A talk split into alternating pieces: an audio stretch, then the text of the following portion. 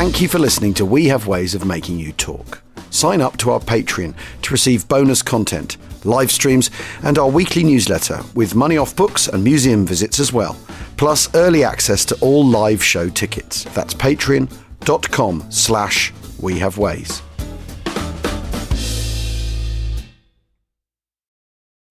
This episode is brought to you by Amazon Prime.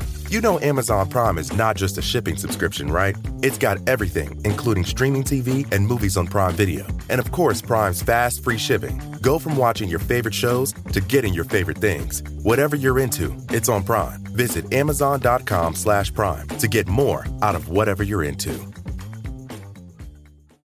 A lot can happen in three years, like a chatbot may be your new best friend. But what won't change? Needing health insurance. United Healthcare Tri Term Medical Plans, underwritten by Golden Rule Insurance Company, offer flexible, budget friendly coverage that lasts nearly three years in some states. Learn more at uh1.com.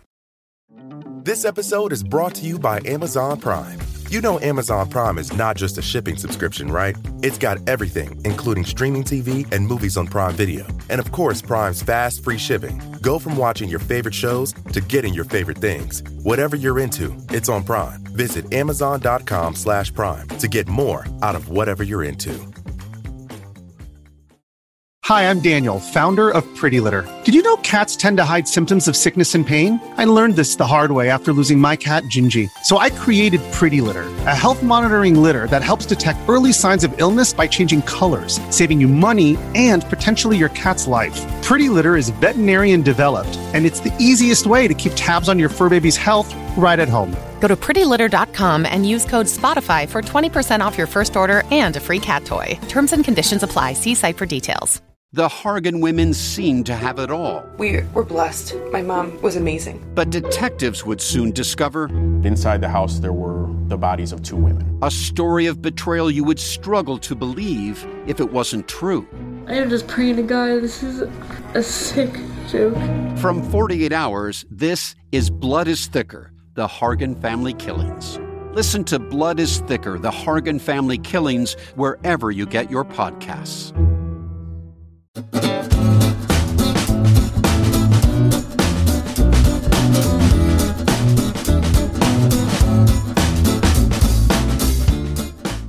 Attentie, attentie, which is of course Dutch for Achtung, Achtung, uh, or maybe it should be attentie, attentie. I don't know, sexy Dutch, sexy Dutch. No, I think sexy Dutch sec- always sounds better than just normal Dutch. Oh, attentie, attentie. Oh, she's of course Dutch for Achtung, Achtung. I, I, was, I was trying to ditch the se- sexy Dutch. no, I don't think you should. You should promise me you'll never ditch the sexy Dutch. All right, okay. But I thought we'd nearly cause an Don't make me international incident with that. okay. Welcome to We Have Ways of Making You Talk, the Second World War podcast, with me, Al Murray, and James Niederlander.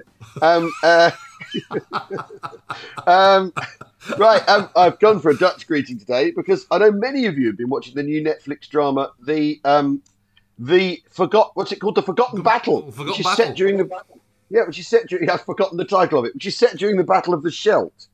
Um, now we haven't seen it yet, have we, Jim? I'm, I haven't had a chance to watch it because I'm. I'm uh, I saw Woody Woodage was was talking about it the other day.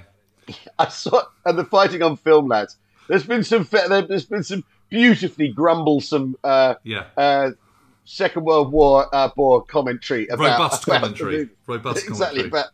exactly. Uh, which I've got. A lot, I've got a lot of time for. Although I'll probably enjoy it anyway. Yeah, well, Um, of course you will. New, new Second World War film. Well, People with Tommy gliders helmets. What's not to like? Yeah, it's got lots of Horsa gliders in. I think Okay, anything well, that very strong.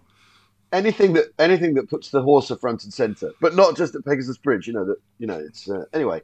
Um, where are you, Jim? Yeah, uh, well, I'm I'm I'm in I'm in Cornwall. I'm in St Mawes. It's a sort of you know it's Oh. an annual thing. We've had two days of absolutely beautiful weather, and now the storm has arrived. And, Ah, brilliant. Uh, and and our, our our beautiful vista from yesterday has turned into one of sort of sea grey and sea spray. And Ah. driving winds and rain and all the rest of it. So, where are you? You're, you're careering around the country, aren't you? You're on tour. How's all that? Well, going? I was well, I was in Plymouth last night, and I'm in Llandudno tonight. So, um, uh, Llandudno. so Llandudno, and I don't know, I don't know if anyone uh, is familiar with the layout of the British Isles. Um, it seems it seems my agent isn't, um, and uh, uh, I'm not gonna. Uh, this isn't normally I'd shake my fist at, at, at him about this because you know that's that's pretty inconsiderate routing. And it's not not not really for me because I, I I'll sit in the car and watch telly or sleep or something. But for but for Adam Igor, who has to do who has to do the hard graft of the driving, so he went down to Plymouth the day before yesterday, Yeah. and then I got the train down, and then we drove. We've driven to Keele, so we're sort of two thirds of the way to Llandudno. Yeah. Um, and we're actually in a hotel on the campus at Keele University. Yeah, yeah, of course, very odd arri- yeah, yeah, very odd arriving here last night. Anyway, um, Anyway, how, uh, and, but you had a Submariner, didn't you, in the audience last night? Yes, there's a submariner with his father who designed. Um, so, so I, what was great is I, I asked some guy what he does. I, he goes, I design yachts. I, yeah, I'm, I'm Neil. I design yachts. And so you know, so, uh, uh, yeah, so obviously that's a subject for the pub land to take the piss out of. And then I go the other side, and there's a guy who designs warships. So I had the whole crowd flicking V's at the bloke who designed yachts on behalf of the on behalf of the on behalf of the guy who designed warships. And he said, "Oh, I do the underneath. You know, I do the underneath of the of the warship, the Even better. wheels or whatever." Yeah, and then and then his son does submarines. He said, "I'll do the front of submarines, the pointy bit." And, uh, uh, That's uh, fantastic. uh, so You could have really asked for more, Uh, could you, really?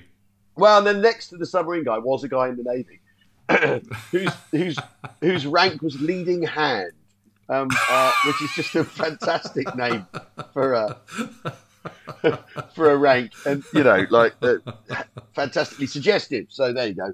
Um, uh, Yes, it was great fun last night, and I'm sure it'll be fun tonight in Llandudno. But it's a bit of a it's a bit of a schlep. We used to have an agent um, a really long time ago. Her name was Emma Brünjes. And uh, she used to do this really punishing routing, so we called it brungy jumping. If you were going up and down the map in a in a particularly unsympathetic, you know, if you if you were going Coventry Aberdeen, if you having Yeah, to yeah, do that, yeah, Co- yeah. Coventry Aberdeen Nottingham, something like that, where you're like, what? Yeah. Um, uh, we used to call that brungy jumping. So that, that's the the name that stuck. But anyway, That's very um, funny. yes. I got given. I got once given a given a game called Touring England, and and it Yeah. was like, it was like a sort of 1930s board game which had been kind of brought out of the attic and kind of re reproduced and printed for kind of Yeah. National Trust shops and things.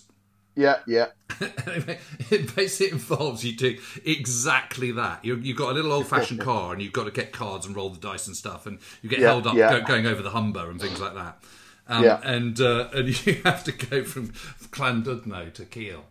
And, uh, and to Plymouth, so it's really funny. So as soon as you said that, it's amazing what I thought of. And Rachel, Oh, Rachel hated that game of an absolute passion. She said, "This is literally the most boring board game ever." Well, I'm And got a living point that actually because it's kind of a long, you know, long car journey is not, you know, it's not great, is it? Unless you've Yeah, got I know, fantastic podcast to listen to, of course. But it's. I think it's. I think that's great that, that you know if you're a city tycoon you can play Monopoly, but if you're someone who has to tour the country you can play. You can play Touring that. England. It's a, game, it's a game for everybody.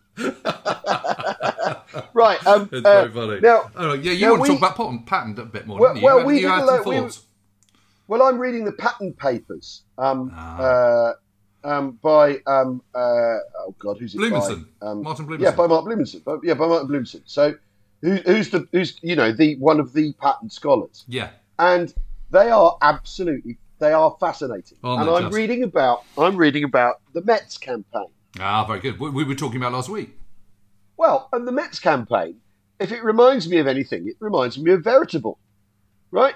Yeah. Um, it reminds me of those at those British Canadian winter campaigns where basically what happens is you get all your you amass all your armor, your you know corps size thrusts, yeah. right, and the weather uh, gets you stuck, and there ain't nothing you can do about it. There's flooding. The the, the, the um you know the Meuse or whatever is flooded is is normally sixty feet uh, and it's three hundred feet in flood, and they're having to deal with that. They're having to deal with that sort of stuff. And what's really interesting, I mean, I, you know, it- it's, it's, his diaries are his diaries are a fa- uh, diaries are a fascinating thing because they're half that sort of bra- braggadocio, that Patton, the Patton we all know about. You know, like I'll lick every damn fool on this battlefield, and Yep. only only the only the only the only cowards die in foxholes and all that. And then other bits are going. I'm glad I don't ca- take counsel of my fears. I had a, a, a last night. I felt sick, like I like you do before a big ball game. I'm glad I don't give in to these feelings, you know. And the, the, the really, really much more to him.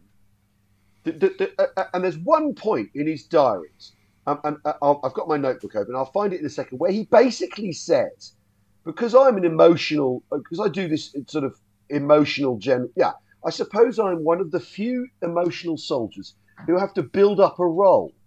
But I have always hoped to be a hero, and now maybe maybe the time to attain my ambition. So he's talking about he has to he has to psych himself up into being inverted Pattern commas Patton. persona. Yeah. Yeah, and that that is really really really fascinating because I was looking at the I was looking at the slapping incident and all the stuff around it, and then and then looking at how that then resurfaces from time to time. You know, in the papers they'll go, "There's more to Patton than the slapping." They're still saying that Yeah. in the in the autumn of '44, the American papers. People are still trying to basically hacks and uh, and Congress people are coming over to visit his headquarters and still want to know about that. Still want to know about where he stands on that. And so he knows as well as he he knows as well as anybody else that that's the that's the thing. Rather than how he's fighting his war, that's the thing on people's minds. Is the is the is the how he's treating his men, and it's it's really really it, it, it's it's really really interesting, and, and um, you know, he he tells himself how much he loves war, but you can tell actually that it it's it Repulses really- him as well. repulses him completely. You know, he just, you know, compared to war, all other human activities are futile if you like war as I do. You know, it's going to be so boring when the shooting stops, blah, blah, blah. And then, uh, you know, I wish I was Supreme Commander. I'd have this war won in, in, in, a, in a fortnight. He says all that sort of thing.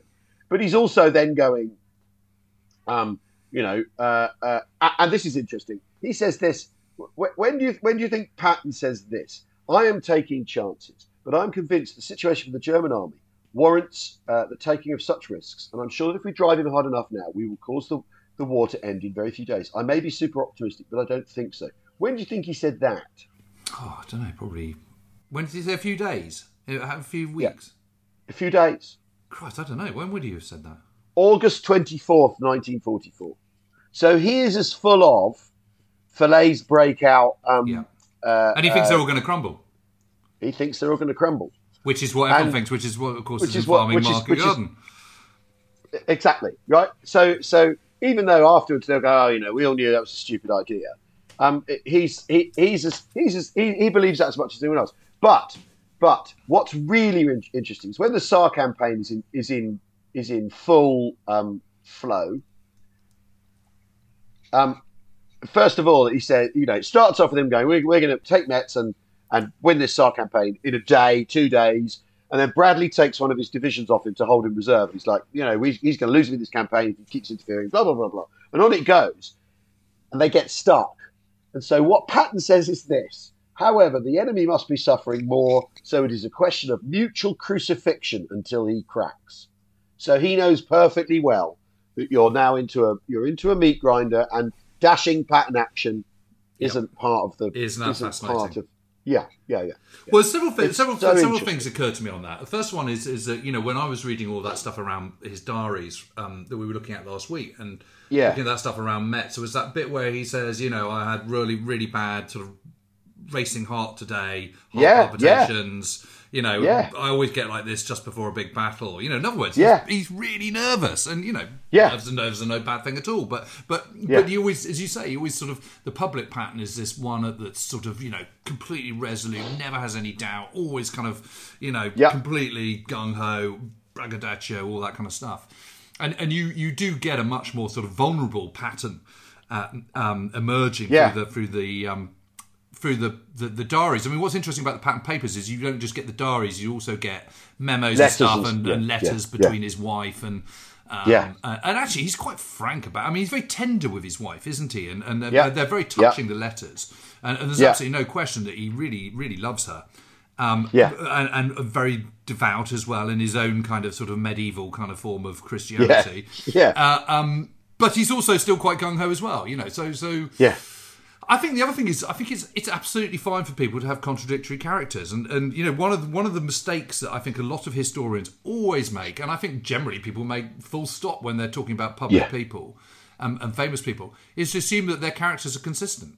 I mean, Yeah. I don't know about you, but I change my mind all the time. I mean, I'm Yeah, constantly kind of vacillating, and, and one minute I'm feeling kind of up for something, the next minute I'm feeling a bit kind of, you know, less so. And, I, I think that's absolutely fine. I don't think I don't think the human nature is not a consistent straight line. Yeah, well, I'm like that about breakfast, and what we're talking about here is a man running a, an army, you know, and under all that, sort of, all that sort of, all that sort of responsibility and Yeah. and pressure. I mean, it's very, very interesting. And I'm reminded, I'm reminded of the Chamberlain letters because the, the, you know, Chamberlain writing to his sisters famously is going, oh, "I've got this all sorted out, and I can, I can handle it. Don't worry." Right? And a lot of people have, some historians have looked at those and gone, "See, he's got no idea what he's doing, Chamberlain. He's so sort of vainglorious. He thinks he can run appeasement by himself and run his foreign policy." And other other historians have gone, "No, he's trying to reassure his family that everything's all right.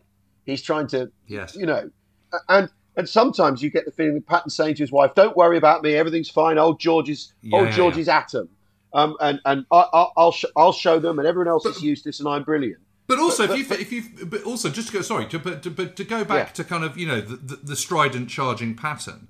I mean, if you actually sort of just take a step back from the movie, take a step back from the kind of Yeah. the, the the the tradition and the kind of old narrative of Patton being the kind of the forceful driver and all the rest of it, and let's Yeah. look at it. Okay, Yeah. so where where does he do really big drives?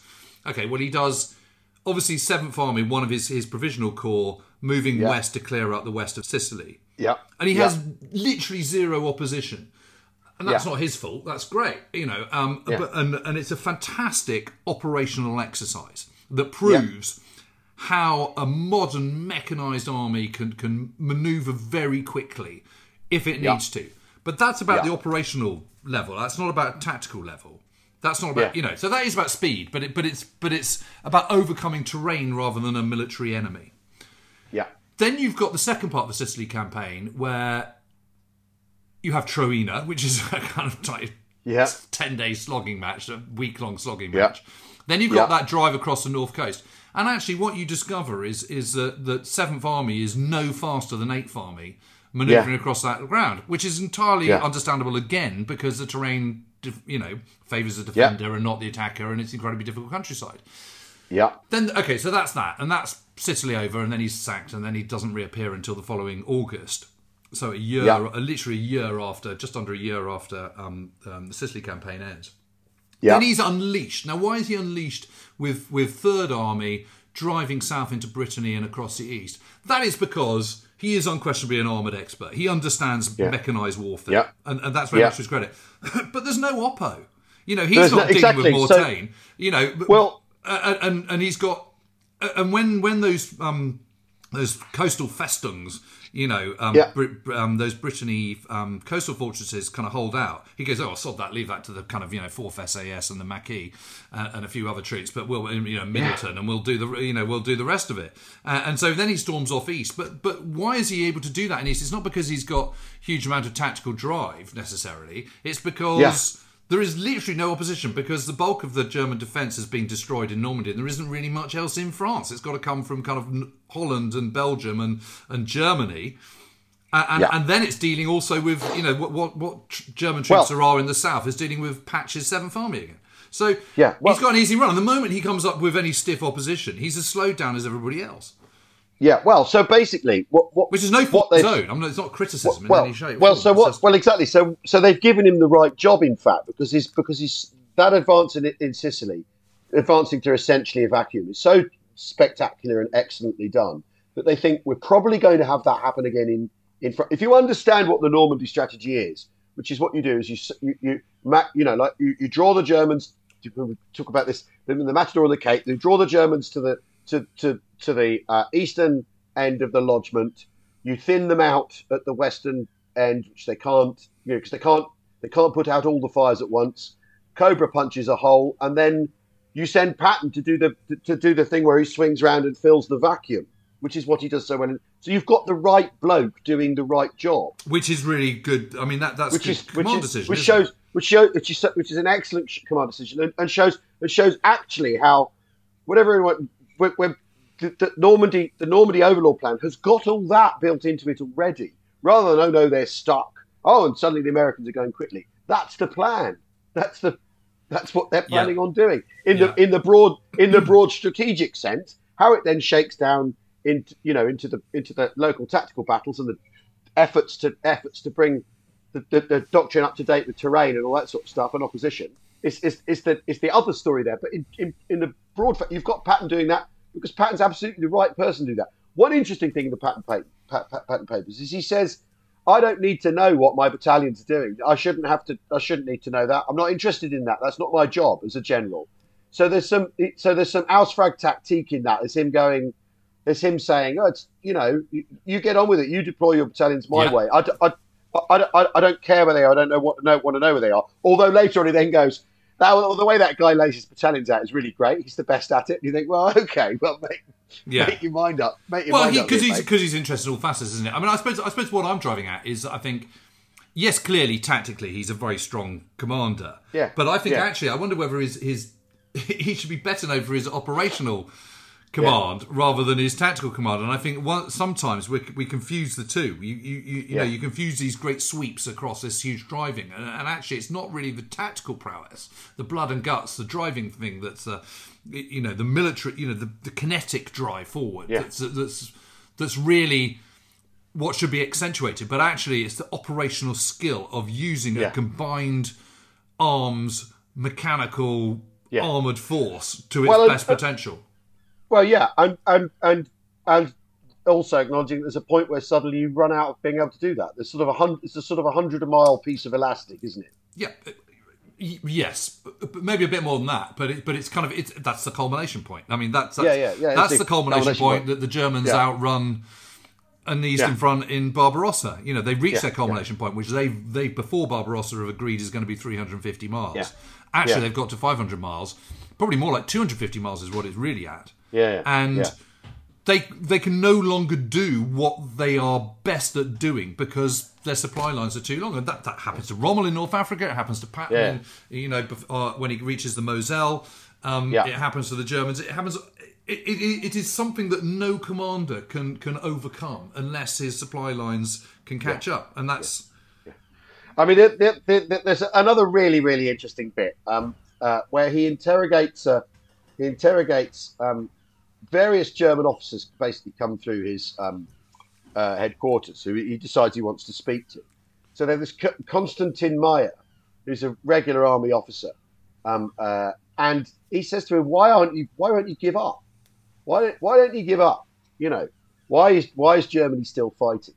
And Meyer says, because Patton says, well, you know, we've we've um, you know, we found that the the the, the Volks division uh, are, are very poor, and Meyer says, yes, I know that too. It's the fear of Russia that's forcing us to use every man who can carry a weapon, for we must hold on there as we fear the consequences on the Eastern Front.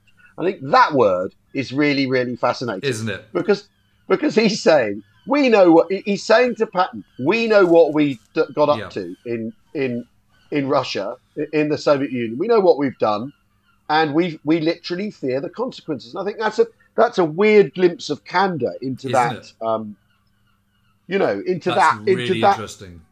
Yeah, It reminds me of that moment of um, of uh, when Arthur Harris, Bomber Harris, is on Yeah. the in the air ministry and he's on the roof and he sees the East End burning and he goes, "You will reap what you sow."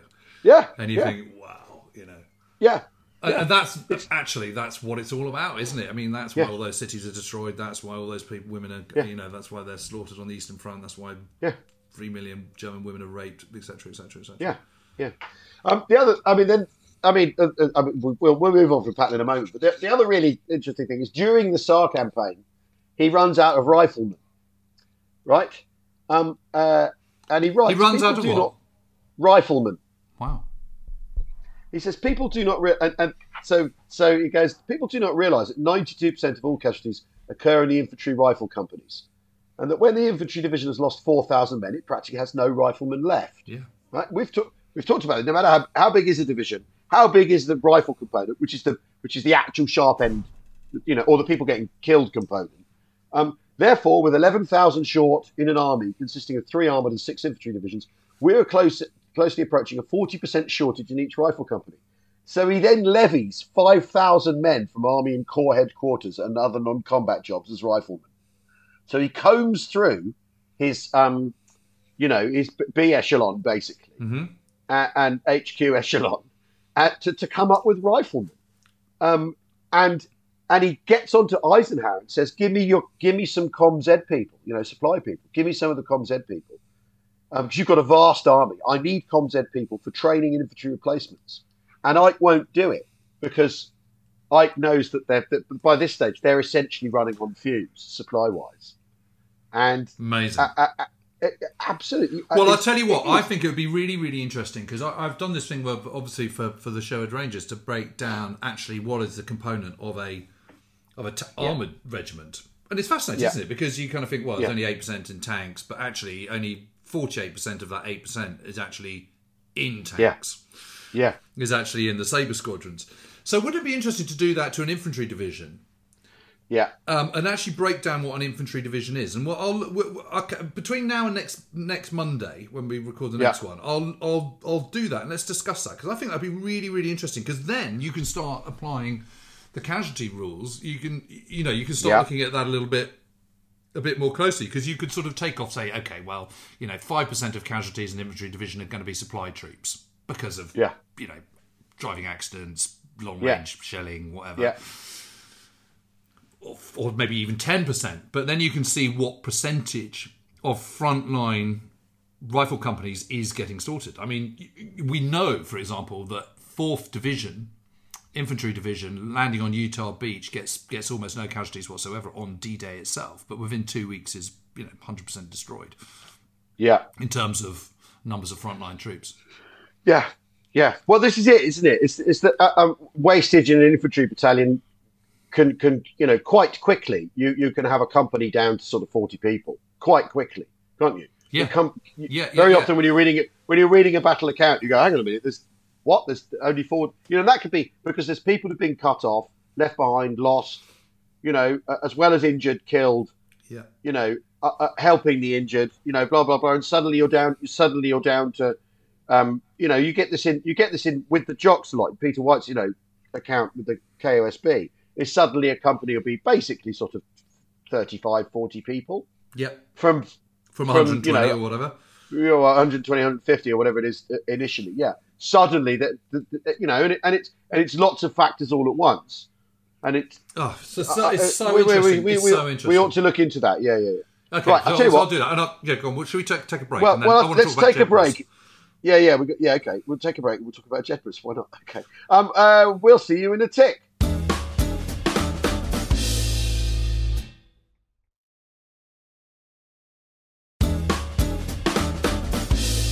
Welcome back to We Have Ways of Making You Talk with me, Al Murray, and James Holland, uh, both of us touring the world under great pressure with many obligations. Is that right, James? it's tough, but someone's got to do it. First of first of first of which is um, uh, um, we are we are next Monday, October the twenty fifth. The leading historian in Iran and all things Persian, Ali Ansari, is going to join us on the live stream to answer everything you want to know about Iran during the war. That that part of the world. Let's put it that way. Yeah. Because um, if he knows about Iran, he'll know about Iraq. Let's He's a lovely chap, Ali. He's such a nice yeah, guy. Yeah, yeah. He's a really, terrific really... talker too. So um, we'll, we'll have him really on. Uh, um, and that's uh, Monday, eight thirty. So if you don't know what that is, that's our regular event for our members on our Patreon. We do the podcast like this live on YouTube, and you can look you can look at us wherever we are um, uh, chatting. Check it out at patreon.com/slash We Have Ways. That's Patreon spelled um, P A T R E O N. We don't, normally don't do plugs, but we thought in this instance this was the time for a light piece of pluggage. Right. So, James, you said you wanted to talk about Jedburgh. Now, Jedburgh, for, for, for those who don't know, Jedburgh is. Operation Jedburgh. Okay, so, so people, I think most people know, you've got a modicum of, um, uh, of knowledge about this, know that these are, these are three man teams uh, American. OSS agent, British SOE agent, and a French. Um, uh, a local. French well, no, yeah. not local actually. I mean, local in so much that they're French, but they're the um, yeah. you know the the BMCR or RC, yeah, yeah. whatever it is, um, the intelligence section of the Free French based in London, and um, and it's fascinating because I kind of sort of you know we know that they all sort of landed just you know on D Day and, and in the in the days and weeks following D Day. These little teams all over the place. 93 teams, 93 three man teams. But I suddenly thought, I don't actually really know why they were formed, how they were formed, how it came to be British and OSS, and what were the OSS doing before, you know, before all that happened? Why was it just SOE and SOE RF section and, and all yeah. the rest of it? And so I've been looking into that, and it's, it's, it's really really interesting. So so basically, the Americans had no experience of this sort of clandestine shadow war stuff at all yeah. at the start of the war. Yeah. Mm. But while Bill um, Donovan who won a Congressional Medal of Honor in the First World War and was very, very good mates of Roosevelt, and was one of those guys Yeah. who got sent over in 1940 as an observer, as a sort of personal Yeah. emissary of, of, of Yeah. Roosevelt. Was very into this because he'd left the um, he'd led a kind of sort of clandestine kind of sort of um, not clandestine but a kind of sort of a, a, a raid behind enemy lines operation against Pancho Villa um, in the punitive war against Mexico. The punitive war. I mean, I, I just love that the Americans actually call it the punitive Yeah. war. I think it's really, Yeah. really funny. So anyway, so so he's doing that. So he's got this whole kind of shtick, and he's really, you know, he's an outdoorsman, and there's nothing he likes more than kayaking down a kind of sort of a, a freezing river in winter and all that kind of stuff. Yeah. So so he's he's he's well placed for this sort of clandestine operation stuff, and he comes over and he he becomes very very good mates with with Gubbins, um, who is the brigadier who is in charge of SOE F section to start off with, and uh, or, uh, no, he's the director of plans I think to start off with because Charles Yeah. Hambro is the first director of of SOE. And Gubbins uh, kind of can see the writing on the wall. He can see that they're going to run out of agents and they're going to need more agents. But Yeah. there's a whole kind of sort of geopolitical thing going on, which is that the Britain wants to maintain its sphere of influence in, in Europe and doesn't want the kind of Americans coming in with different ways and sort of, you know, crashing around and kind of up, upsetting Absolutely, old, absolutely, old Absolutely, boy. old boy. It's the last thing you bloody need. Uh, and and Donovan, um, to his credit, kind of gets this and says, "Okay, well, well, listen, we, you know, we need to do this stuff. So we're gonna we're gonna benefit from your greater knowledge. So we'll we'll we'll send our guys up to Arisaig, and we'll also send up a shadow um, um, camp, training camp in Ontario. Um, this is this is 1941 before they enter the Yeah. war, and it's a joint British-U.S. training camp to which Fairbairn is sent over to do his stuff, having been up at Arisaig and all the rest of it. This is Fa- this is Fairbairn as in you know hard fighting and all Yeah, that. Get yeah. talking, get yeah. tough. This, this, so before America's in the war, this is a bit naughty. Very This naughty, bit- yeah. It's in it's in Canada, so it's entirely deniable. It's a bit like Right, sort of, right. you know Americans joining the RCAF and all this kind of stuff Yeah. going across the border. Anyway, so that that that happens, and it's called Camp X to the Americans, and it's Special Camp 103 to the British, but it's one one and the same thing. Yeah. And in, in June 1942, Donovan sits down for a series of talks at SOE with Charles Hambro, then the director of SOE, and they, they thrash out spheres of influence and what's going to happen. And he says, okay, no, SOE and, and, and French section SOE and the French secret intelligence of the Free French in London, they will run the show in France. And we're, we're, we're really happy to help, but you can be the senior partner in this one. There's a massive haggle on over over the Balkans because the Americans really want to get involved in that, and, and the British really kind of ch- throw their toys out of the pram on this one. And even Churchill gets involved and goes, no, no, no, no, no. Yugoslavia, that's absolutely our fiefdom. But anyway, that's a sort of different scrap. But but it is the OAS, OSS, of course, that leads in France. Uh, I mean, um, Yeah. in North Africa, rather, Northwest Africa. Yeah. Which is why you have Mark Clark going in on the submarine. Yeah, yeah, You know, all, amazing the, all the story, yeah. conversations with with Darlan and all that kind of stuff. Yeah. So so but they're training all the time. But it's not until January 1943 that, that Hambro says, okay, fine, you can start sending OSS agents here to England. And that's when when they start training at Arisaig and going on commando training and all the rest Yeah. of it. And to start off with, until very early on, in for basically the best part of a year, these guys, which are kind of sort of asked for for volunteers, spend a year training in England, getting increasingly fed up. And whenever they're mixed with the British or the French, they get they have you know real problems. You know the British look down their noses at these Johnny Come Latelys. The French are sort of like you know you don't know anything about France, uh, uh, Yeah. and they get really really pissed off. And one of the problems is is that no one is explaining to the American OSS agents who are doing this commando training, doing this kind of you know secret agent training, why they're doing it and when they're going to be going into action. So Yeah. this is this is kind of sort of hurry up and nothing happened kind of attitude, and they just get you know morale just dips, and it, and it's They not- get bored. They get bored, and it's not, and they get frustrated, and they feel patronised, and it's just not really very well explained. Unbeknown to most of them, th- wheels are in motion. And actually, the idea of doing doing Jedburghs, these teams, is first mooted in 1942, and then it's resurrected by a guy called Mike Rawlinson, who's the head of plans um, at SOE, and he has uh, various chats with the OSS, the top OSS guys, and there's this amazing um, training exercise, this sort of invasion training exercise, part of the um, the initial SHAEF kind of um, uh, what do you call Yeah. it? Um, Normandy plans. Yeah. in 1943 that's going on under sort of um, Yeah. Paget and Co. Uh, what's his name? What's Yeah. the name of the, of the, the general who's who's Freddie Morgan. Morgan, exactly. Uh, this, is, this is all during Morgan's times, and there's this thing called Operation Yeah. Spartan, which is really is the main two reasons for it are to test RAF close um, uh, um, close air support, Air sport. and yeah. also to put M- General McNaughton through his paces because there's doubts about McNaughton, and they want Yeah. to kind of prove that he's he's not up for it. And Operation Spartan, which is this huge operation, this huge um, This episode is brought to you by Shopify. Whether you're selling a little or a lot, Shopify helps you do your thing, however you cha-ching. From the launch your online shop stage, all the way to the we just hit a million orders stage. No matter what stage you're in, Shopify's there to help you grow. Sign up for a $1 per month trial period at shopify.com slash special offer, all lowercase. That's shopify.com slash special offer. This episode is brought to you by Etsy. Sound the gifting panic alarm. You need to get an amazing gift. Wait, no, the perfect gift. Relax. Now you can use gift mode on Etsy. Gift mode on Etsy takes the stress out of gifting, so you can find the perfect item for anyone and any occasion. It's easy. Just tap or click gift mode on your Etsy app or Etsy.com. Then answer a few short questions about who you're shopping for and what they like. And gift mode instantly gives you curated gift ideas based on hundreds of personas. Now it's simple to find gifts made by independent sellers for all the people in your life. So whether you need a housewarming gift for the new homeowner or a birthday present for the pickleballer, gift mode has you covered. Need to find the perfect gift? Don't panic. Try gift mode on Etsy now.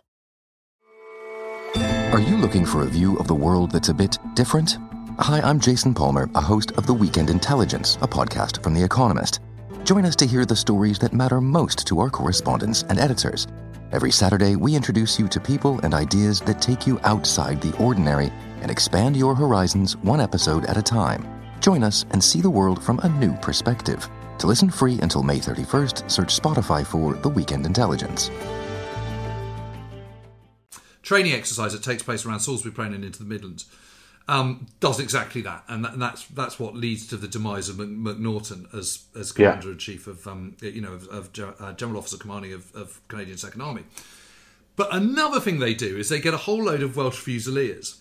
And they put them into little resistance resistance groups in inverted commas. Yeah. And they have them Yeah. scurrying around.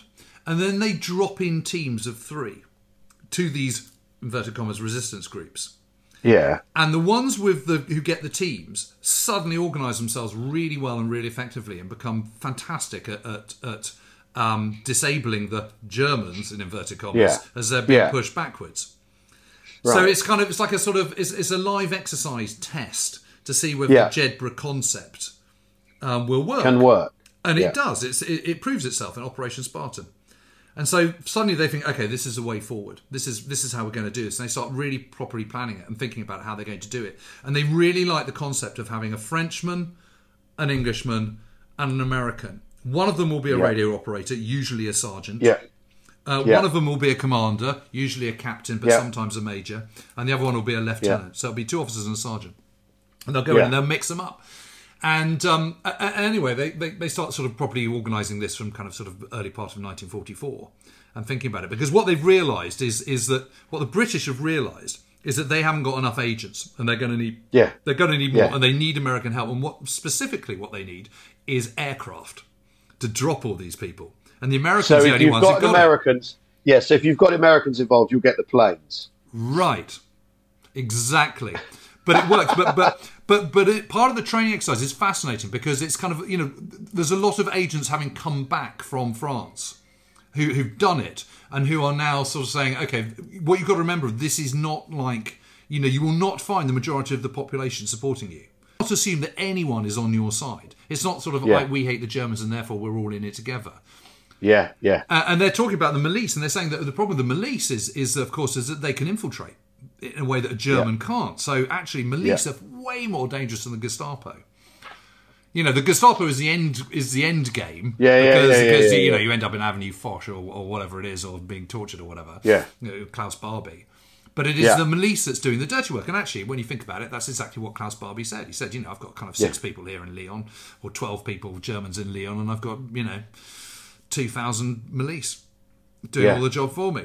So, Yeah, so yeah, the whole there's, there's this whole host of problems, and this is you know if you start looking down the list of um, SOE RF um, section agents that go into the field, and then you look at SOE F section agents that go into the field, it's just a catalogue of mayhem and being captured. You know, such and such went in and kind of you know September forty one executed. You know, Yeah. September forty two. You know, shot.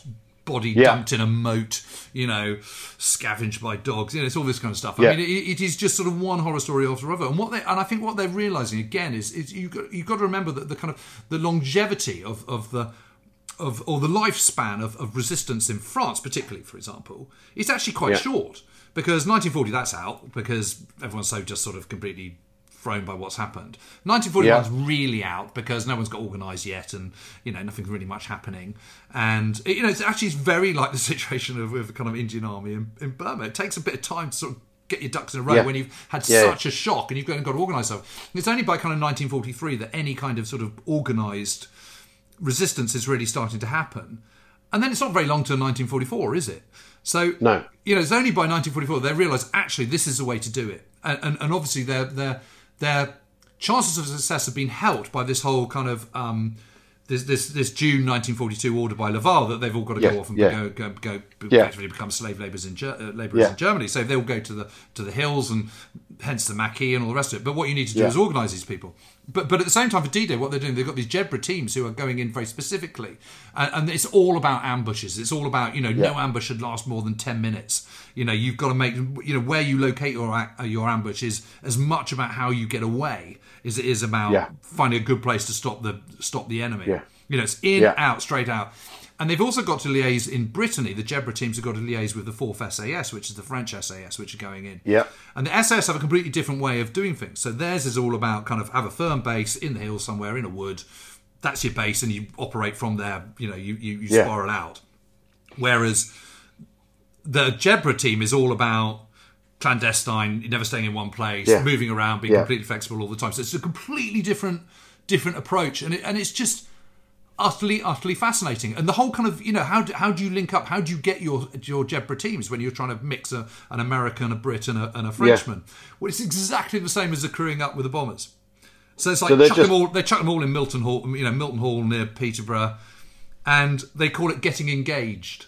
So you have to Right. find yourself a fa- fiance, and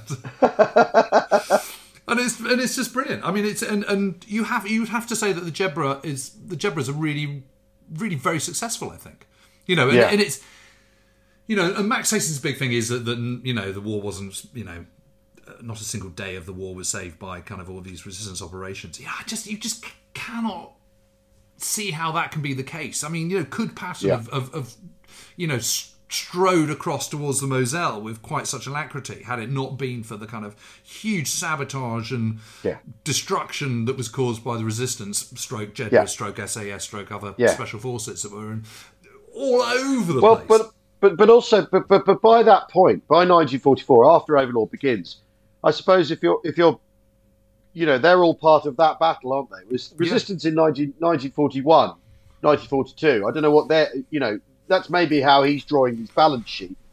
But but but after all, you. It's like so many things in the Allied camp, in any campaign, the Allied campaigns. It's basically the development in, before 1944 is where all the hard yards go in yeah, where you make all your terrible mistakes. Whereas you say, you know, people end up people end up being shot, executed, captured really easily. And also, I mean, we've talked about this before. By 1944, I mean, certainly once certainly once um, you know North Africa has fallen. If you're French, you can see that, and you know, and the Vichy government's been has been you know uh, uh, collapsed. You can see which way things are going, perhaps. So resisting resisting makes more sense yeah, you know, I mean, in a hard-headed, you know, uh, uh, uh, calculation. It was before that, 40, 1940, 41, 42. You've got the psy- 40, 1940, the psychic blow of the of the of the fall of France. You know, is there any point resisting? The Germans are invincible, aren't they? You know, you know what I mean. Yeah. And, and and so you've got all of the all of the psychology of that, and also the fact that what the Allies tend to do is work it out in the end. And Yeah. then when they, once they once they've worked it out, it all works very very well. And also, the point at which they've worked it all out is after the Germans are done.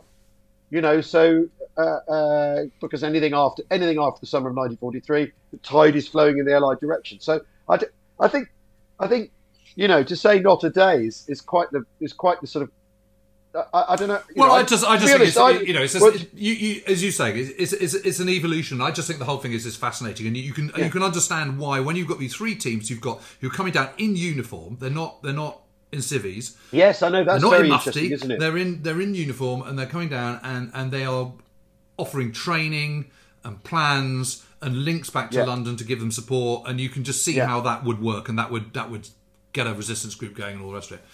I mean, is, is it why why in uniform? What's that about? What what's that? Is that trying to say something? Is that a statement or? or, or Yeah, it's, it's also about well, it's also about showing that these these Maquis that these guys know that they're on a different level because these are Yeah. proper soldiers who've got uniforms on, and you better respect them. I think is that, that's a lot of it, really. Anyway, Yeah. Thanks everybody for listening. Um, we will see you next time. I don't know what we've got for you on Thursday, but it's a cornucopia of delights as a result of Warfest. Um, I'm still um, I'm still receiving compliments for Warfest. Um, Yeah. You know, a month later. So thanks everybody. Um, we will see you all next time. Thanks for listening. Cheerio. cheerio. Okay, slight PS. I said uh, during the podcast, I don't know what we're doing on Thursday, but what we're doing on Thursday is we're back um, with James giving us a fascinating walking tour of Malta. It's a cracking listen. Uh, don't miss that. And don't forget um, Iran um, in the Second World War on the live stream um, on YouTube. Um, thanks again for listening. PS ends.